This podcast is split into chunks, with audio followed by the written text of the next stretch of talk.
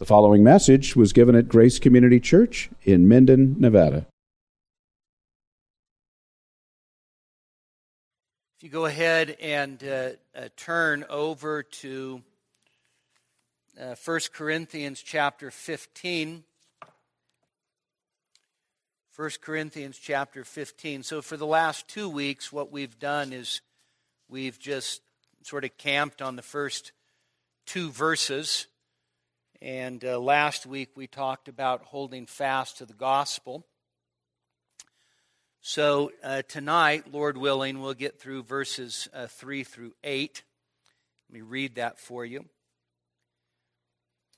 For I delivered to you as of first importance what I also received that Christ died for our sins according to the Scriptures and that he was buried, and that he was raised on the third day according to the Scriptures, and that he appeared to Cephas, then to the twelve. After that, he appeared to more than 500 brethren at one time, most of whom remain until now, but some have fallen asleep. Then he appeared to James, then to all the apostles. And last of all, as to one untimely born, he appeared also to me. So uh, as we as we move into this section, um, just a reminder that the reason 1 Corinthians 15 exists is because there were people at Corinth who believed that Christians were not going to be physically raised from the dead. Um, there's, there's no reason to think that they were denying Christ's resurrection, but what they were doing is they were denying our physical future resurrection. You see that in verse 12. And it is, it is that that is incredibly troubling to Paul because Paul sees a direct correlation between Christ's resurrection and our resurrection. And so Paul's reasoning in 1 Corinthians 15 is if the dead aren't raised, then Christ hasn't been raised. And if Christ hasn't been raised, then your faith is in vain. Our preaching is empty, and you're still in your sins. And so uh, th- this is actually worth uh, just understanding because so often we, we have a view of salvation that is, um, I don't know, maybe um, philosophically Platonic, where we view this, uh, this separation of the physical and the spiritual, and we end up uh, thinking that salvation is simply uh, I go to heaven when I die. Now, now, make no mistake about it. It's good to go to heaven when you die. You don't want the alternative. But that's not, that's not the end goal. That's not the way God sees this plan of redemption playing out. The plan of redemption reaches its consummation when your body is raised up from the dead and is made like our Lord Jesus' resurrected, glorified body. That's when your redemption is consummated. And so there is no, uh, as, as strange as it sounds to us, because we've been, you know, so uh, steeped in, uh, you know, salvation just being all about your, your soul going to heaven when you die, the fact is is that God cares about your body and he's provided redemption for your body and there will be a future resurrection of your body that will inhabit a renewed heaven and earth forever. And so as I noted last week there is this sanctified earthiness about salvation, about redemption, and what Christ has come to do for us. Um, by the way, Jesus himself underscores that after the resurrection when he's uh, at the shore of Galilee and he's eating fish. Okay. Think about all the things that Jesus could have done, right? You know, like, hey, watch this, guys. Guess what a glorified, resurrected body can do? And all this kind of like amazing stuff. You know, whoa, he was there one second, he's there the next. Or he just walked through a wall. Amazing. But notice what he does he eats. It's a sanctified earthiness. All right? So we get into this section 3 through 11, uh, actually 3 through 8, where Paul says, I delivered to you among first things. Right? So th- we're going to see there's this language. So delivered, right? So if, if you deliver something, you are literally handing it over to somebody. All right? So here's Paul, and um, uh, so uh, Bible quiz. Where did Paul get his gospel?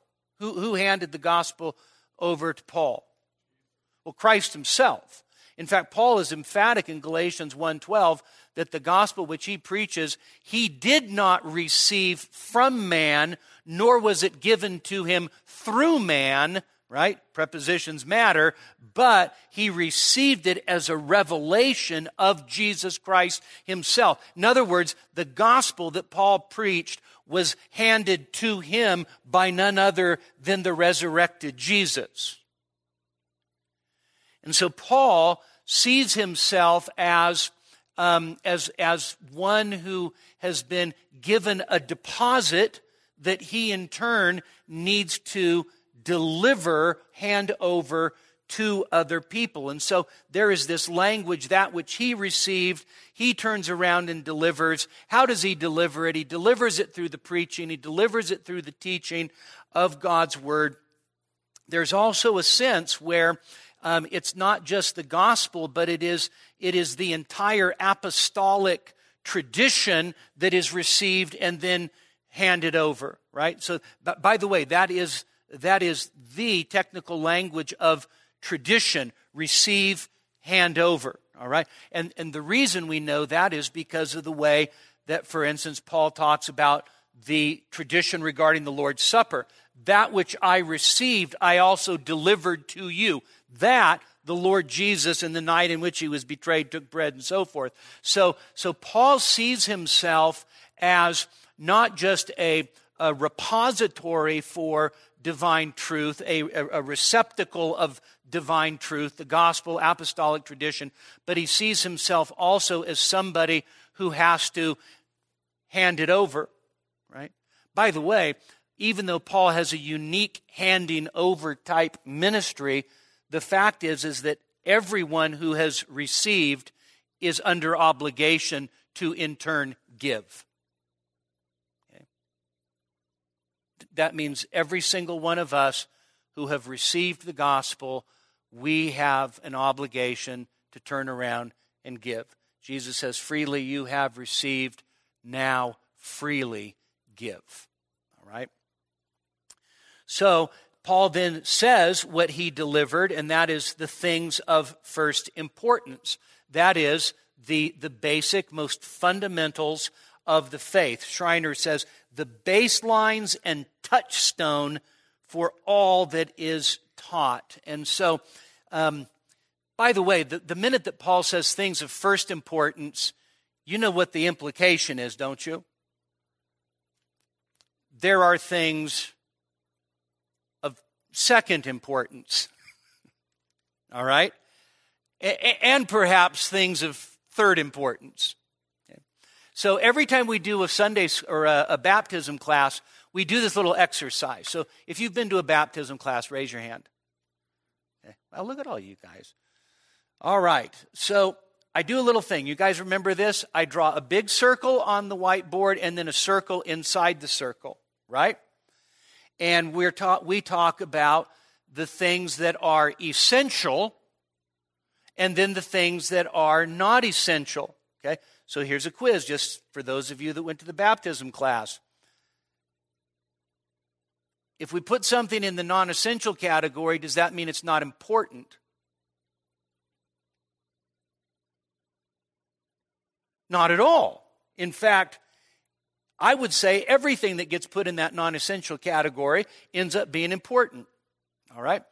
But what we're doing is we're making a distinction between things that matter most and things that are of a secondary nature. That's what we're doing. So we put, and, and, and, and basically the kids do better than the adults. So we say, uh, so what belongs in this middle circle? And of course, somebody will say that, uh, that Jesus is both God and man. All right? So, does that belong in the essential circle? So, ab- absolutely. Um, someone, uh, normally I have to sort of milk it out of them uh, to get the Trinity, all right?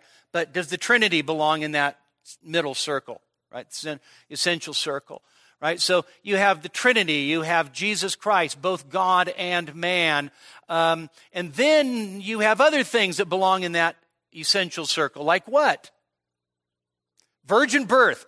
I am emphatic. The virgin birth needs to go in that essential circle. All right? If you don't put it there, you flunk the class, and I drown you, not baptize you. Okay? Anything else? The resurrection. Yeah, good, Lily. The resurrection. Guess what? Paul would go, uh, resurrection goes first, right? Okay? So what else goes in that middle circle? The ascension of Jesus. Yes, absolutely. Often forgotten, but definitely. Anything else? Okay, so tell me what you mean, like the gospel. Okay, so just give me one essential of the gospel. I mean, you could look right at verse 3 if you wanted. Christ died for our sins. All right? Does that go in the middle circle? Answer is yes. So you're starting to get a feel for this, all right? Um, so people will say things like, so Jesus died for our sins. That's the essential circle. Jesus was raised from the dead, essential circle. Um, Jesus ascended into heaven, essential circle. Jesus is coming back again. Does that go there? Yes, absolutely.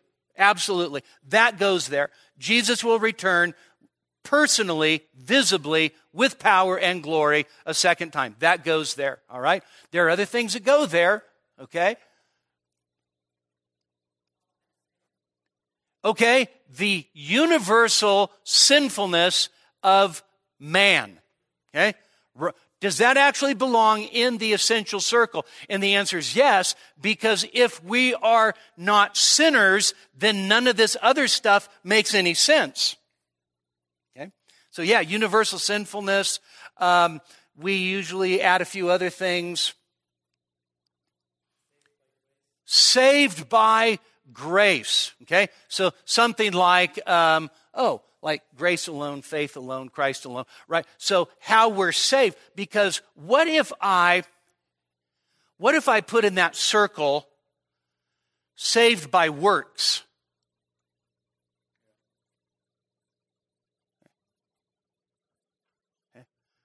I flunked the class. That's right. Uh, very clearly, I flunked the class. So if I say salvation by works, that actually puts me outside of, by the way, you know what that circle is called? We call that circle orthodoxy. Okay? So salvation by faith. Phil? Yes and I, am I'm, I'm absolutely happy to affirm that. Yes, it is. It is a trick question, always, isn't it? All right, uh, Jeff, you had your hand up. Okay, the sufficiency of his work, absolutely. So the person and work of Christ. Okay, um, how about an inspired Bible? Okay, what if somebody goes, oh, you know what? I, I really like Jesus, but this whole Bible stuff I don't really care for. Is that person a Christian? No, absolutely not. Oliver? The sovereignty of God. You are a good boy, okay? Yes, all right. okay, so so we've got this this circle and we go, these are the things that matter most. And the reason that they matter most is because if you deny one of them, they put you outside of the circle of the Christian faith.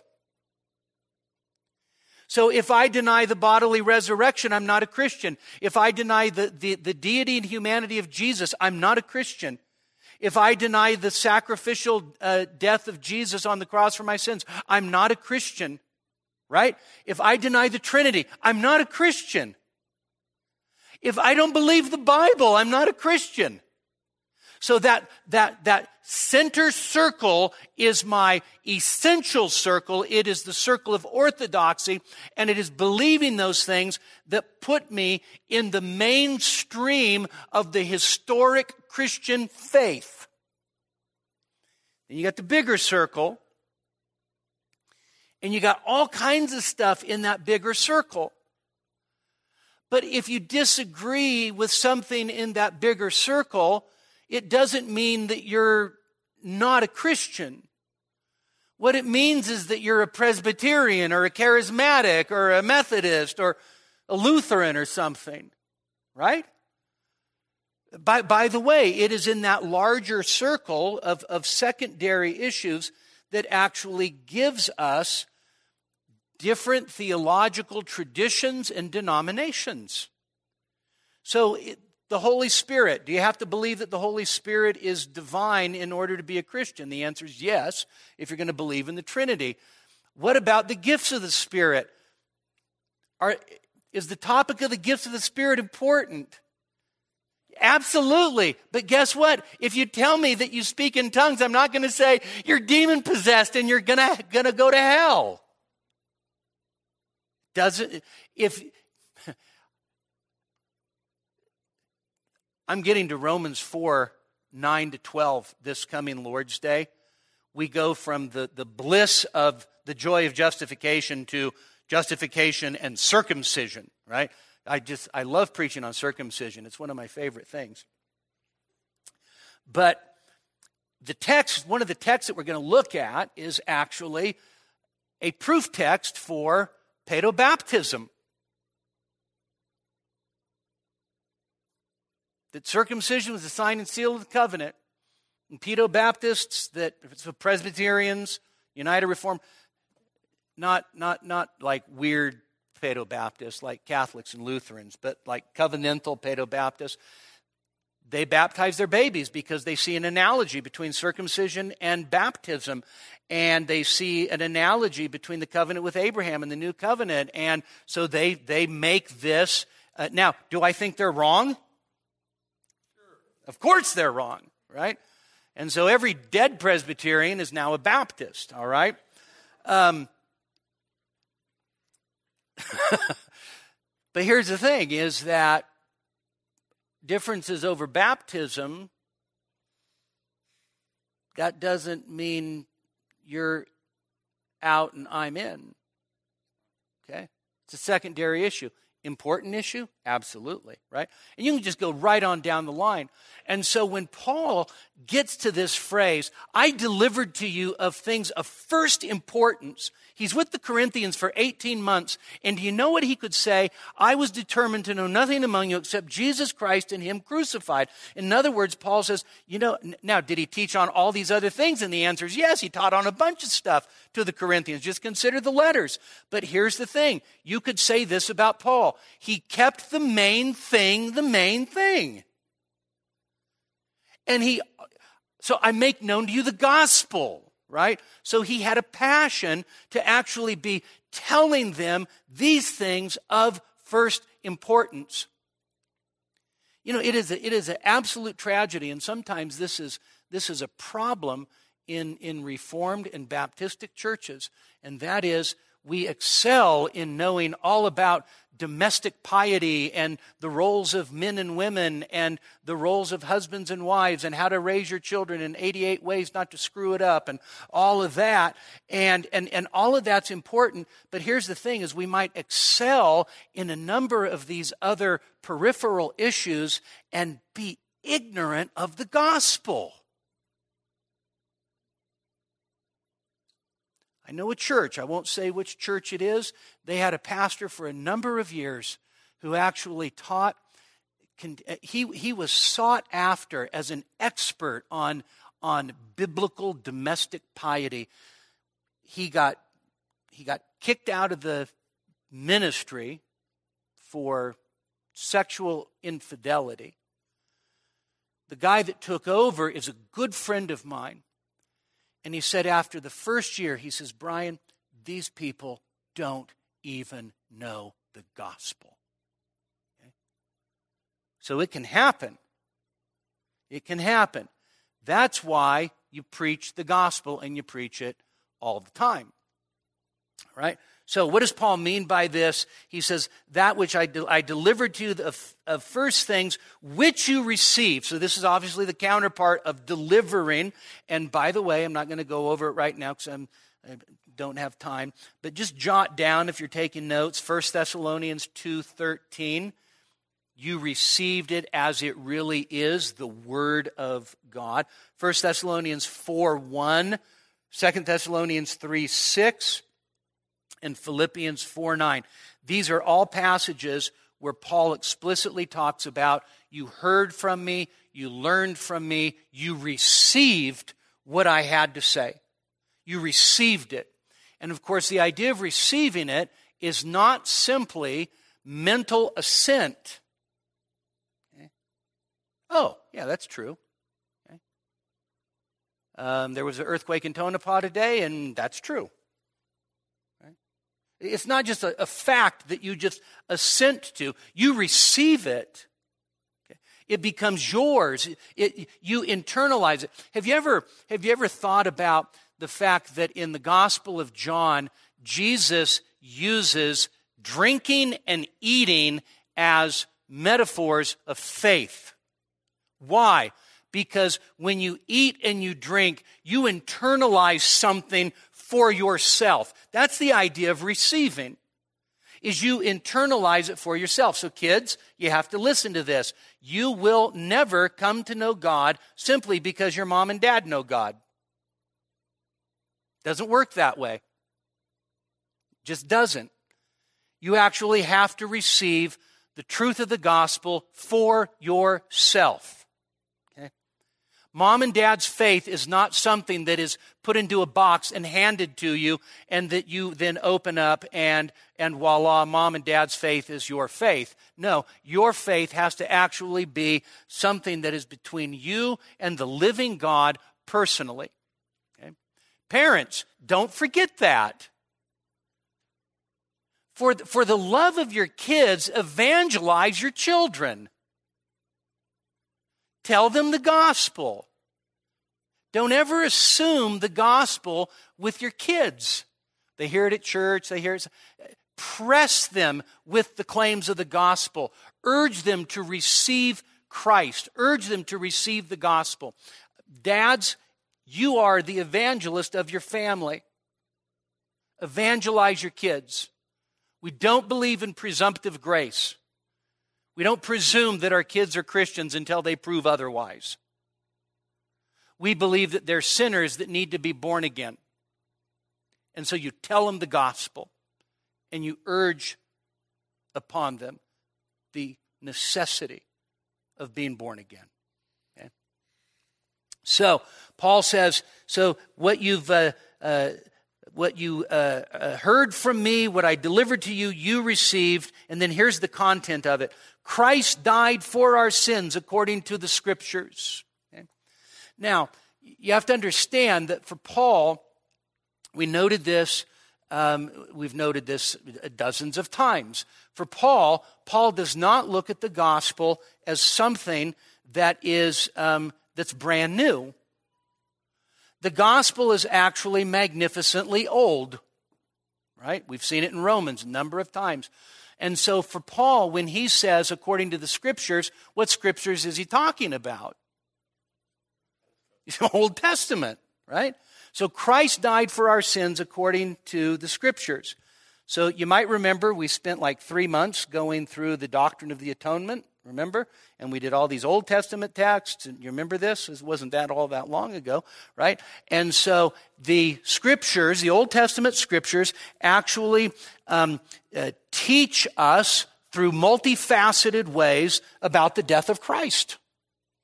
Right? So, how does the Old Testament teach? I, I've never read in the Old Testament, Jesus died for my sins. But Jesus dying for my sins is actually in the Old Testament. Where? Isaiah 53. I think that is like the that is that is the Everest text of Jesus dying for my sins according to the scriptures. Isaiah 53. Is that all we got? The, the whole sacrificial system, yeah. So guess what? Leviticus is all about Jesus dying for my sins. The priesthood is all about Jesus dying for my sins. The, the, the, the, very institution of the tabernacle and the temple is all about Jesus dying for my sins. Psalm 22 is about Jesus dying for my sins, right? Okay.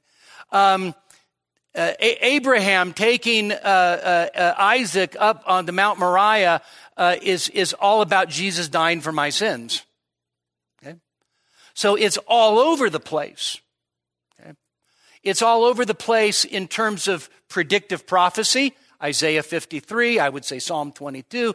It is all over the place in types and shadows, right? And so, guess what? Anywhere you read the idea of substitution, anywhere you read the idea of sacrifice, anywhere you read the idea of, of, um, of, of a remedy for sin, deliverance from sin, you know what you're reading about in Old Testament pictures and words is Jesus dying for your sins. Okay? According to the scriptures. Paul says it's all over. Then notice this that he was buried. So here's uh, things of first importance. Christ died for our sins according to the scriptures, that he was buried and raised on the third day according to the scriptures. Okay? Now, why do you think, by the way, if you look at the Apostles' Creed, he crucified, died, and was buried, okay? the early Christians were always emphatic to say Jesus was buried. You know why? As a polemic against um, cremation. No. I mean, I think it, you can use it that way, but that's not why Jesus was buried. Who do you bury? Dead people, right? You bury somebody alive, you go to the penitentiary for the rest of your life. It's against the law. You can't do it, all right? And so burial is significant for two reasons. One, it authenticates the death of Jesus, but it also authenticates the resurrection of Jesus. So burial is one of the things, we don't normally think about it, right? But burial is one of the things of most importance. Okay? Is Jesus' burial actually spoken of in Scripture? Well, not very much, but in some ways, yes. Okay. He was with, he was with wicked man, with, with, with wicked men in his death, and he was buried with a rich man in his death. Right? Isaiah 53 9. Of course, prophecy of um, Joseph of Arimathea giving up his brand new tomb. Um, there are other ways that Jesus' burial is indicated, and uh, Jesus actually says one over and over and over again Jonah, the sign of Jonah. Right? So, just as Jonah was three days, three nights in the belly of the great fish, and actually, if you read the book of Jonah, um, it's not just that he's in the belly of the great fish. You read his prayer. Where, where, where does Jonah say he is? In Sheol, in the grave. Jesus says, just like Jonah was in the grave, Son of Man will be in the grave. So, got the burial, but then notice this raised according to the scriptures. So, here's, here's something that is um, a good exercise. Where in the world in the Old Testament does it talk about the resurrection of Jesus? This, this will be on the entrance exam when you stand at the pearly gates. Psalm 16. How do we know that that's re- a reference to Jesus' resurrection? Peter tells us so on the, on the day of Pentecost, right? David's tomb is still with us, and he points to Psalm 16. You will not allow your Holy One to undergo corruption. Okay? Peter understands that to be the resurrection of David's greater son. Okay? By the way, there, uh, there are um, a multitude. Notice explicitly it says that he was raised on the third day according to the scriptures. You see that? So it's not just resurrection, it's third day resurrection that is according to the scriptures. Oh no, this is, this is fascinating. So you can look at a number of passages that, um, that speak of resurrection. So for instance, in Psalm 22, the, the sufferer in Psalm 22, uh, in the first part of the psalm, suffers actually suffers under the anger of God. My God, my God, why have you forsaken me? And, and he is pierced. And there is a sense in which you read the first part of Psalm 22 and the sufferer, the, the implication is the sufferer dies. And then the sufferer actually comes back and declares God's name among the brethren. And by the way, a passage that's used in Hebrews in reference to the resurrection of Jesus. You have uh, Isaiah 53. Isaiah 53 actually talks about resurrection. So, does the suffering servant in Isaiah 53 die? Absolutely, emphatically, yes. He offers up his soul as a guilt offering and he is led to death. He's, he's a lamb led to the slaughter. And then Isaiah says he will look upon uh, the travail of his soul, and he will be satisfied. By the way, think about that. If the travail of his soul is suffering unto death, and he looks on the travail of his soul and is satisfied, the implication is he is alive. But then Isaiah tells us even more explicitly that he actually will live to see his children, and God will give him the spoils of his victory resurrection. Okay? Resurrection. Um, what does Jonah do? Uh, or let, us let's, ask it differently. What does the big fish do with Jonah? He vomits him up, okay? Right? Blech, right? So here, by the way, you talk about a little earthiness in the Bible. Here's the picture of resurrection a big fish vomiting up a living person onto the shore. Okay? We actually know that that's the picture of resurrection because Jesus explicitly says it is. Okay? By the way, not just once, I count, at least in the Gospel of Matthew, five times where Jesus actually makes direct reference to the sign of Jonah. All right? But here's, here's the interesting thing we have these, these patterns, but what's, what's, what's really fascinating is that it's third day. Okay. Can you think of any passage that just says resurrection, third day resurrection? So, th- this, by the way, has always captivated me. So, back on uh, March 27th, 2005, you'll remember, of course, that I preached a sermon called According to the Scriptures. Okay? And in my own study, I discovered eight Old Testament third day resurrection passages. Okay? Recently, though, I just discovered this book by uh, an Old Testament scholar, Warren Gage, called Milestones to Emmaus The Third Day Resurrection in the Old Testament. He identifies 40 third day resurrections in the Old Testament, puts them into six major categories. Some are um, some are, uh, let's say, more implicit than explicit. So, for instance, one of those that he mentions is uh, even in Psalm 16 when David says, You will not allow your Holy One to undergo corruption. Okay? In Jewish thought, what, is the, what day does the corruption actually set in? Not the third day the fourth day. You do know that. the fourth day was considered to be the day of corruption.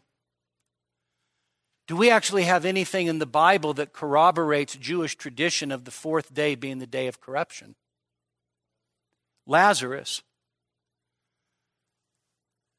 Move the stone. Lord, it's the fourth day. Behold, King Jimmy, he stinketh. Okay? Gage says the significance of saying he will not allow his Holy One to undergo decay or corruption is because he's raised before the day of corruption, which of course is the third day. You have uh, Abraham taking uh, uh, Isaac up on Mount Moriah, and guess when God actually um, provides the ram in the place of Isaac on the third day, right? You have, you have actually just a number of these, right? One of our problems is that we read the Bible.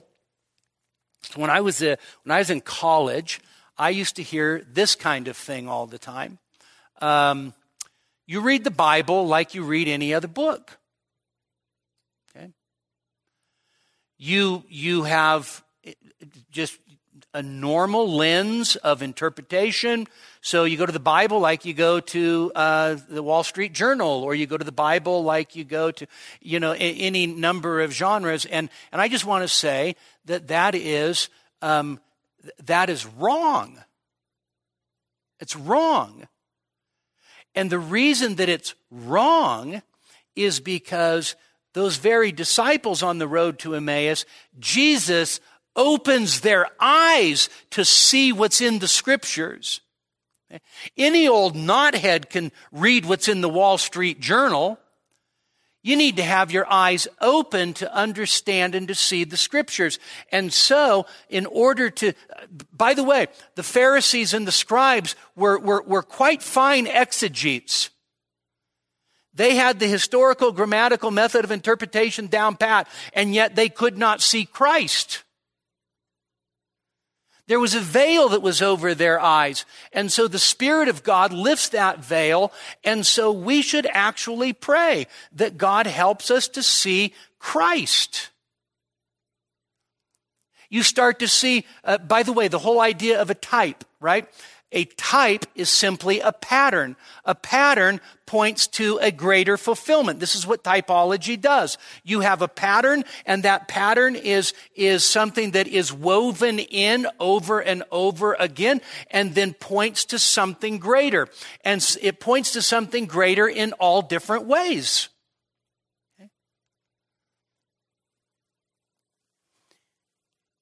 Now, I'm not talking about just going crazy and going, oh, look, the, the red cord that came over the wall of Jericho, that's the blood of Christ. Right? Not talking about that kind of allegory. I'm talking about seeing the types and the patterns in Scripture that give you a trajectory to see. And one of the things that you see over and over and over again is this whole pattern of death and resurrection. Israel itself fits into this pattern. Israel, when it is exiled, is a picture of, of a valley of what? Dry bones. Disconnected, dry bones. Okay? If you're out hunting and you see the skull of, let's say, a deer here, and then you see a couple of leg bones over here, and then you see the rib cage over there, you don't say, man, that guy's having a bad day. Rough. You see scattered, dried bones, you can make you don't even have to be a biologist to be able to do this. You can make a very clear determination death has occurred. That's Israel. What does God do in Ezekiel 37? he brings the dry bones back together, by the way, which is a picture of spirit empowered new life. Pattern of death and resurrection, death and resurrection, bondage, death, resurrection.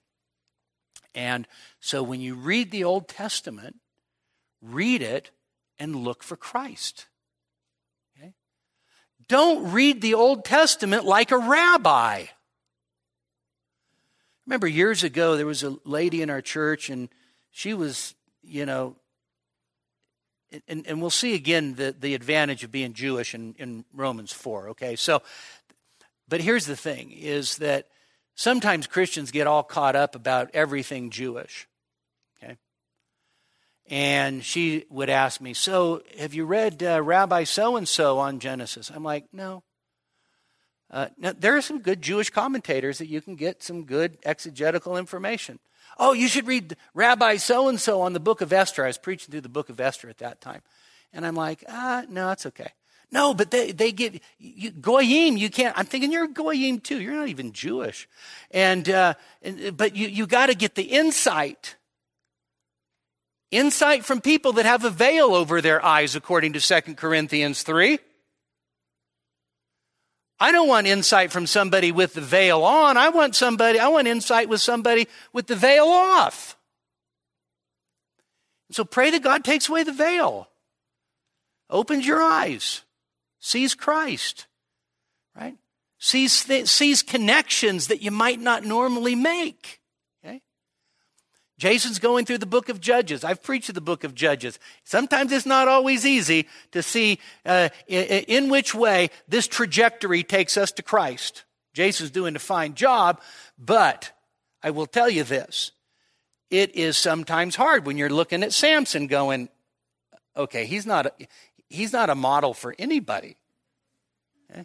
He's not a type for anybody. And then you read crazy little things like, Samson actually delivering the nation through his death. Okay. Or maybe the longing for a better judge. Right? Even that points you to Christ. Okay. So read in a way that, here, let me say it this way read on this side of the cross, the resurrection, and Pentecost. Don't read the Bible as if Jesus never came into this world. Don't read the Old Testament as if you're, as if you're still waiting for Jesus. You read it as, the, as, as, as, as that which was promised and now has been fulfilled. And Paul says, so here's things of most importance. Christ died for our sins according to the scriptures.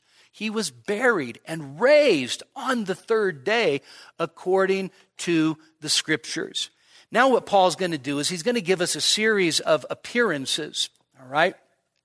And the appearances are, are significant for a number of reasons. Not the least of which is that it is verification and authentication of the resurrection you do understand that that's what's happening.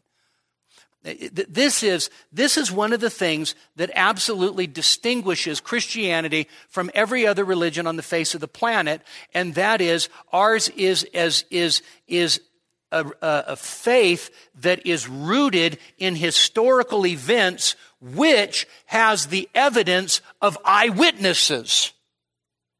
Okay?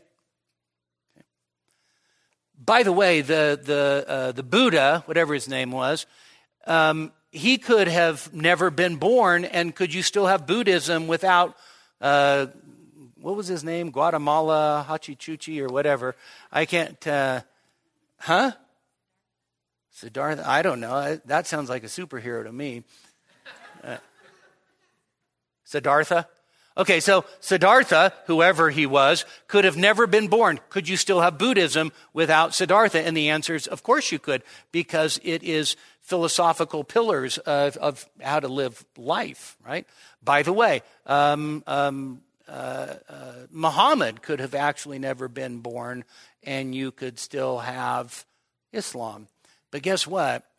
Everything hinges on the historicity of the life, the death, the burial, and the resurrection of Jesus.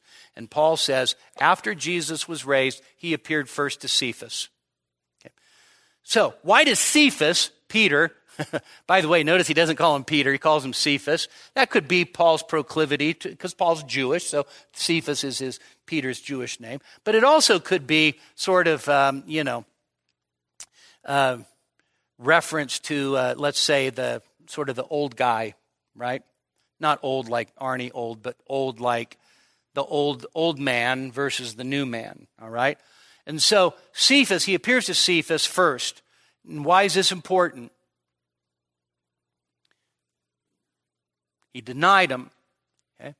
It's important because it's historical, but it's important also because of Peter's place among the apostles and the fact that Peter was one who denied the Lord Jesus. And so Peter is singled out. By the way, he's singled out by Jesus in John 20.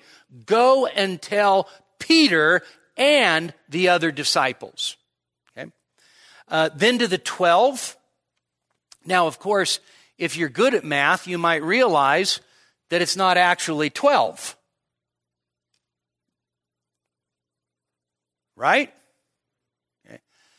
Because Judas already went and hanged himself. Okay.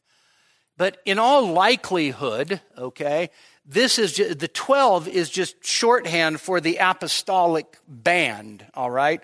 Um, of course, Jesus makes a number of appearances, and in fact, the first time he appears to the disciples, it's only the 10.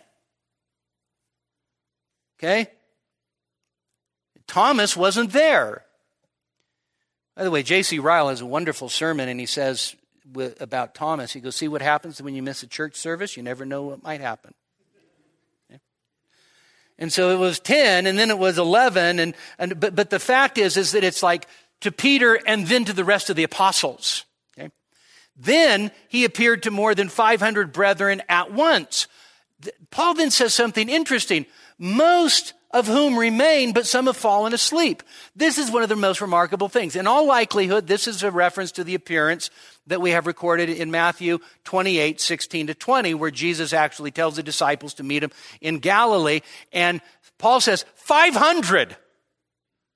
Most of them are still alive. What's the significance of saying most of them are still alive? The significance is, hey, I'll give you their cell phone number. You can call them and talk to them and find out for yourself what they saw.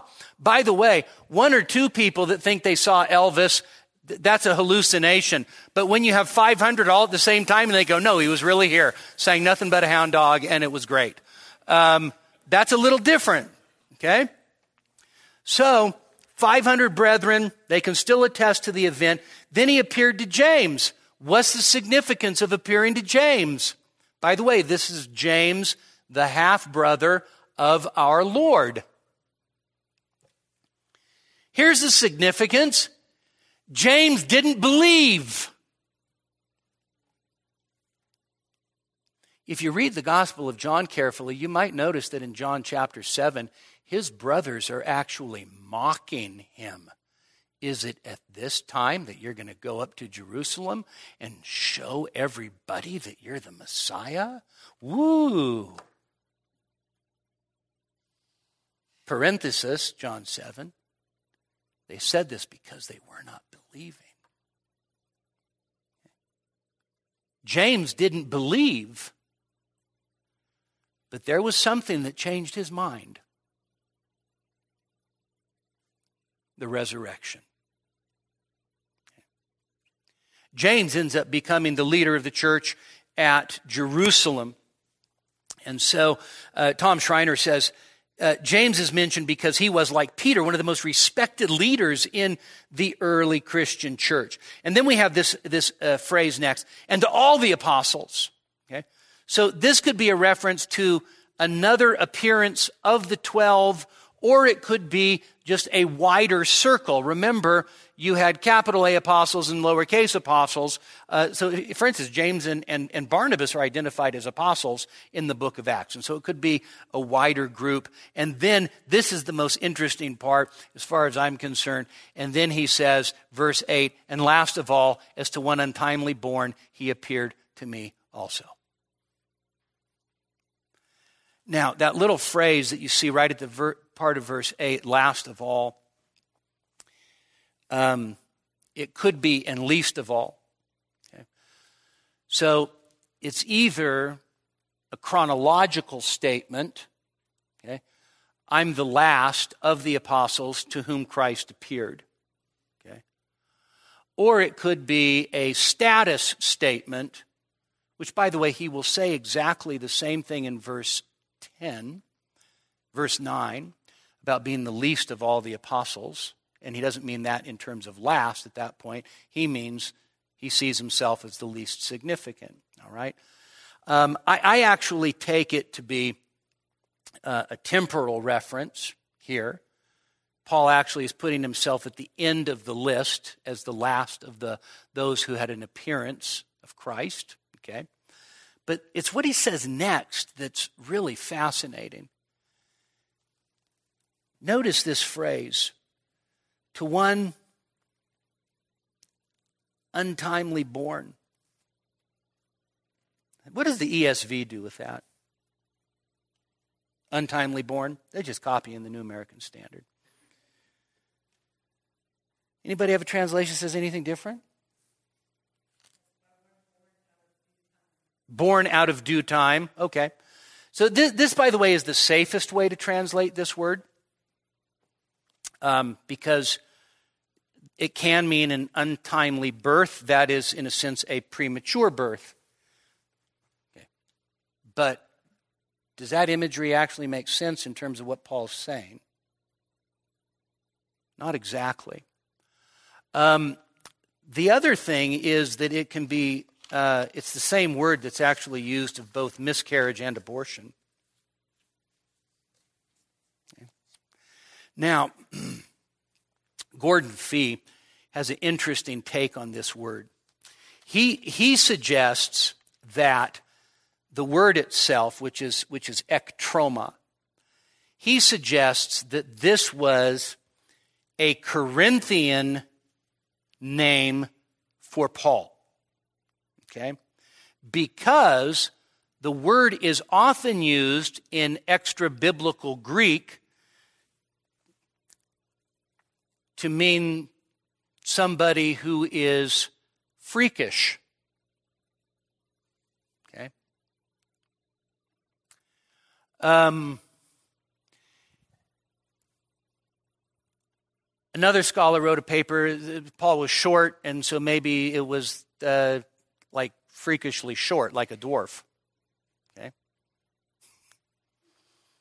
You'd be surprised what you can find when you start digging around theological journals. Anyway, so they so uh, Fee's argument is basically this: is uh, there was a group at Corinth that held Paul in contempt, and he was the ektroma, he was the little freak. Okay, um, he didn't stack up, and, and, of course we we actually have some descriptions of Paul, and the, none of them are, are very flattering. Okay. Um, small. By the way, uh, Paulos is small. And it is thought to believe that he had eyes that were pretty close together, big bushy brow, um, receding hairline, widow's peak, and bandy legs and bent over. Okay. Not exactly the kind of guy to get his own TV show. So it's possible that this was a derogatory term that Paul, that the Corinthians called Paul. But I think actually Paul's just using it of himself. You have to remember something that even though, even though Paul was absolutely confident that, that he was clothed in the righteousness of Christ and that all of his sins had been counted to Christ,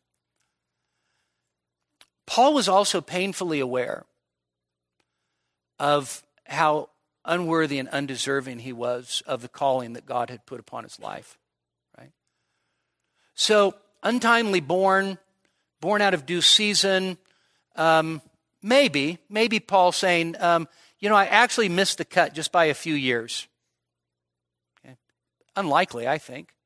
I think just a derogatory term.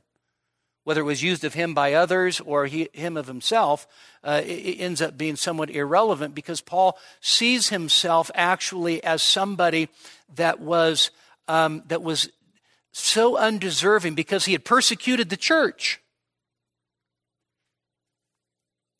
You have to understand that, that, that there is this, there is this wonderful sense of being free and being uh, confident in God's forgiveness of our sins and the salvation that we have, and yet being able to say with David, and my sin is ever before me.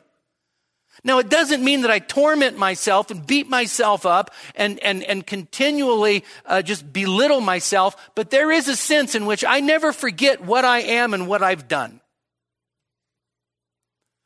And that's why Paul can say in 1 Timothy 1.15, it's, a, it's a, a trustworthy statement deserving of all acceptance. Christ Jesus came into this world to save sinners, among whom I am, present tense, chief, protos, foremost.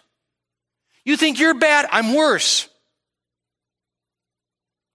And so Paul sees himself as one who is not even worthy to be an apostle. He wasn't even worthy to have the, uh, to have Christ appear to him because he was a persecutor of the church and he hated Christ's people. And, and could, could you imagine being Saul of Tarsus and, and, and being filled with rage and hate? Going into somebody's family, going into somebody's home and tearing a father away from mother and children or, or tearing a mother away, all because you have letters from, from the Sanhedrin saying you get to do this and to think that you're serving God. And there is a sense in which, which Paul's hideousness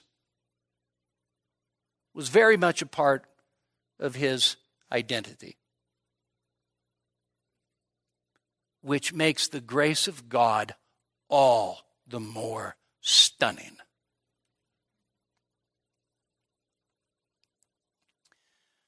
So, the gospel gloriously centers on the things of most importance. Christ died for our sins. Christ was buried. Christ was raised. So, r- right out of the gate in 1 Corinthians 15, you notice, let me just tell you three things real quick. First, the resurrection is essential. Okay. Well, I'll probably give you another uh, illustration like this, but um, you, you, know, you hear people. Um, I heard not too long ago, I think it was a sermon from Tom Schreiner, where he was talking to somebody who, who said, You know, the Christian life is such a lovely life that even if it turns out not to be true, um, it still was the best of all lives. Okay? You know what Paul would have said? Idiot! You, you are a dummy times 10. If it's not true, People should feel sorry for you. Because if it's not true, you've given your life for a lie. So the resurrection is absolutely essential. The resurrection is the linchpin of our faith. And if there's anything in this text that actually should stand out to us, it is the fact that the resurrection is historically true. This is the amazing thing about, you understand Christianity is not the, the, the ethics of the Sermon on the Mount. Are the ethics of the Sermon on the Mount important? Yes. Do they reflect the ethics of God's kingdom? Yes. Do you get to heaven by being meek? And the answer is no. So you can't just say the teachings of Jesus are so marvelous. Maybe he rose from the dead, maybe he didn't. If he didn't, his teachings are lies. And so it is historically true. Don Carson says, we must see that unlike other religions, the central claims of the Christian faith are irreducibly historical. They either happened or they didn't.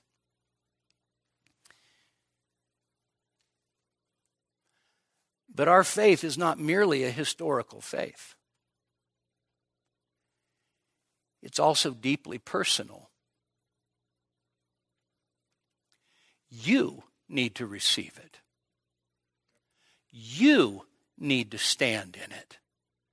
You need to hold it fast.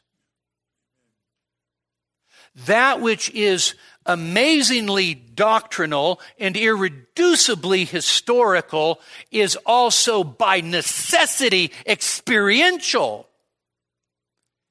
The, the, the Christ that I encounter is not just simply a historical fact, but he's a living person. That's what makes the difference. And some of you, Jesus has changed your life completely. You, you would not be who you are today if it were not for an encounter with the resurrected living Jesus. Okay. Others of you still need to meet him, need to put your faith in him, embrace him, hold him fast. And so, this wonderful historical faith of ours is also marvelously experiential. Okay. Can you believe all of that stuff in the middle circle and still be lost? You better believe you can. A.W. Tozer used to say you can be as doctrinally straight as a gun barrel and as empty as one, too. And so the things that we hold, we hold of matters of first importance. But we hold them because we've encountered by faith the living Christ. Amen? Let's pray. Father, we pray that you'd help all of us to receive the gospel, to receive Christ to stand fast in Him and to hold fast to the things that have been delivered to us. Father, we pray that in, in a day where our faith is mocked, it's ridiculed, it's marginalized, it's not even taken seriously, Father, we pray that you would remind us that we have something that the world has no idea about. We know the living, resurrected Christ. Father, we pray that our love for him would deepen our heart for him would enlarge. Strengthen us, Father, with these truths. Strengthen us with, with the evidence of the resurrection and help us to walk with Jesus. In his name we pray. Amen. We hope that you were edified by this message. For additional sermons as well as information on giving to the ministry of Grace Community Church, please visit us online at gracenevada.com. That's gracenevada.com.